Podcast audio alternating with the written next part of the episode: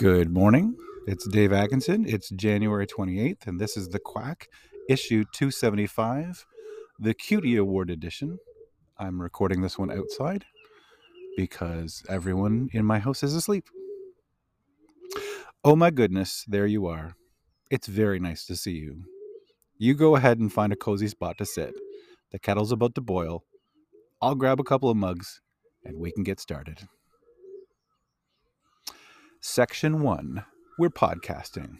There's a picture at the top here of a podcast style mic that you can get at like Best Buy. After 10 minutes of sending out last week's edition of The Quack, I got to wondering how hard would it be to record and package this thing as a podcast? When I record The Losers Guild, I pack all my stuff into a bag, I head to the library, and I use their fancy audio studios. I bring the files home to edit and insert theme music and breaks, the whole thing takes a couple of hours. I didn't want to add a couple of hours job to my Sundays, so I looked to see how simply I could do it. I have a mic I can plug right into my computer. Spotify for podcasters has a fairly simple interface which allows me to record and edit audio online. I set up my stuff to give it a try. If it took less than half an hour, I'd do it. The whole job took about 20 minutes. That clinched it for me. I can afford 20 minutes every Sunday, especially if it makes the newsletter more accessible. There are no bells or whistles. It's just me reading the newsletter out loud with maybe some pigeons and traffic in the background. Last week, if you listened closely, you could hear the sizzling in the background as I browned some beef for a stew I was making. I set up a podcast page on my Substack. It's also over on Spotify if that's easier for you. I think I've got it set up to go on Apple Podcasts too, so you can look for it there if that's your preference. I'm aiming for new episodes to come out a few hours after I've sent the newsletter, so take a look around mid morning every Sunday. Section 2, Friday morning. And the photo at the top of this is a little capture, screen capture of the piece of my weather app on my phone that shows that it's zero kilometers wind and zero wind gust. I always take a glance at my weather app before I head out the door for my paper route. Friday, I saw the current temperature was minus 10. The wind chill was also minus 10. That's odd, I thought. There's always a bit of wind chill. I scrolled down to see the wind speed. It was literally zero. And then I've inserted a photo here. It's a blurry photo of a house that I walked past on my route, and the smoke from the chimney is just going straight up into the sky. I love a cold, still morning. I love when the smoke from my neighbor's chimneys drifts straight up into the sky. It's an image I tried to capture a few times in my 52 Christmas songs project a few years ago, in which I attempted to write a brand new Christmas song every week for a year. There's one which I always thought had a bit of potential if I played around with it a bit.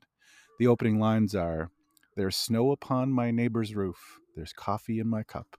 The smoke from all the chimneys goes in a line straight up. But as soon as my hands enter the loft, he just goes crazy, pecking and biting and nipping.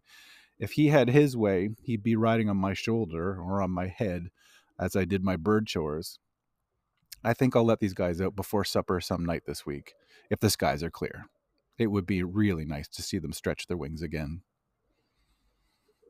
Section 4 Squeak's Fort. And here we have a picture of Squeak the cat, but he's just sort of peeking out from behind a little curtain uh, in the window.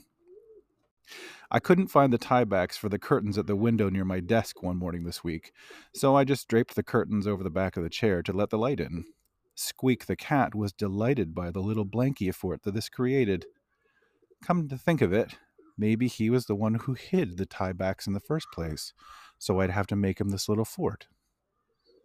Well played, Squeak. Well played. Section 5, the Cutie Award. And this one has a photo at the top of a little cup style trophy that's just sitting on my kitchen table. You never really know what Erin's going to bring home from Value Village. Last week she came home with this little trophy. What's that for? I asked. She smirked. Oh, we'll find something. It sat on the shelf without purpose for a few days before it became the Cutie Award. Anyone in the house displaying the attributes of being a real cutie gets handed the Cutie Award. You can be wearing a particularly cool outfit, or have done a nice job with your hair, or have said something adorable. Really, whatever. The criteria is not high. If you're a cutie, you get the Cutie Award. The Cutie Award always gets returned to its home on the shelf to be awarded to the next cutie who comes along. I'm shivering because it's a little bit cold sitting here. Uh, section six, this is called SES, which is spelled S E S. And the photo underneath of here has a picture of the Sobeys sign near my house, and uh, a couple of the letters are burned out, so it just reads S E S. I don't think I've ever seen all the letters on this sign illuminated at the same time. This is the back end of the Sobeys grocery store in my neighborhood. You don't really notice the burned out letters during the day, but I see them every morning when I'm out delivering the papers. There have been many memorable iterations of the burned out letter sign. My favorite so far was when both the S's were out, so the sign simply said, Obey. All right, looks like Davey's come to the bottom of the story pile for another week. I am also really cold. Ooh, it's not even that cold out, but just sitting here just makes me cold. Uh, I will have one more story from members of my Patreon. I will write that right now and I will send it out in the next half hour or so. If you'd like to become a member of my lovely little army of supporters, there is a sign up link at the bottom of this email. That's patreon.com slash the underscore quack.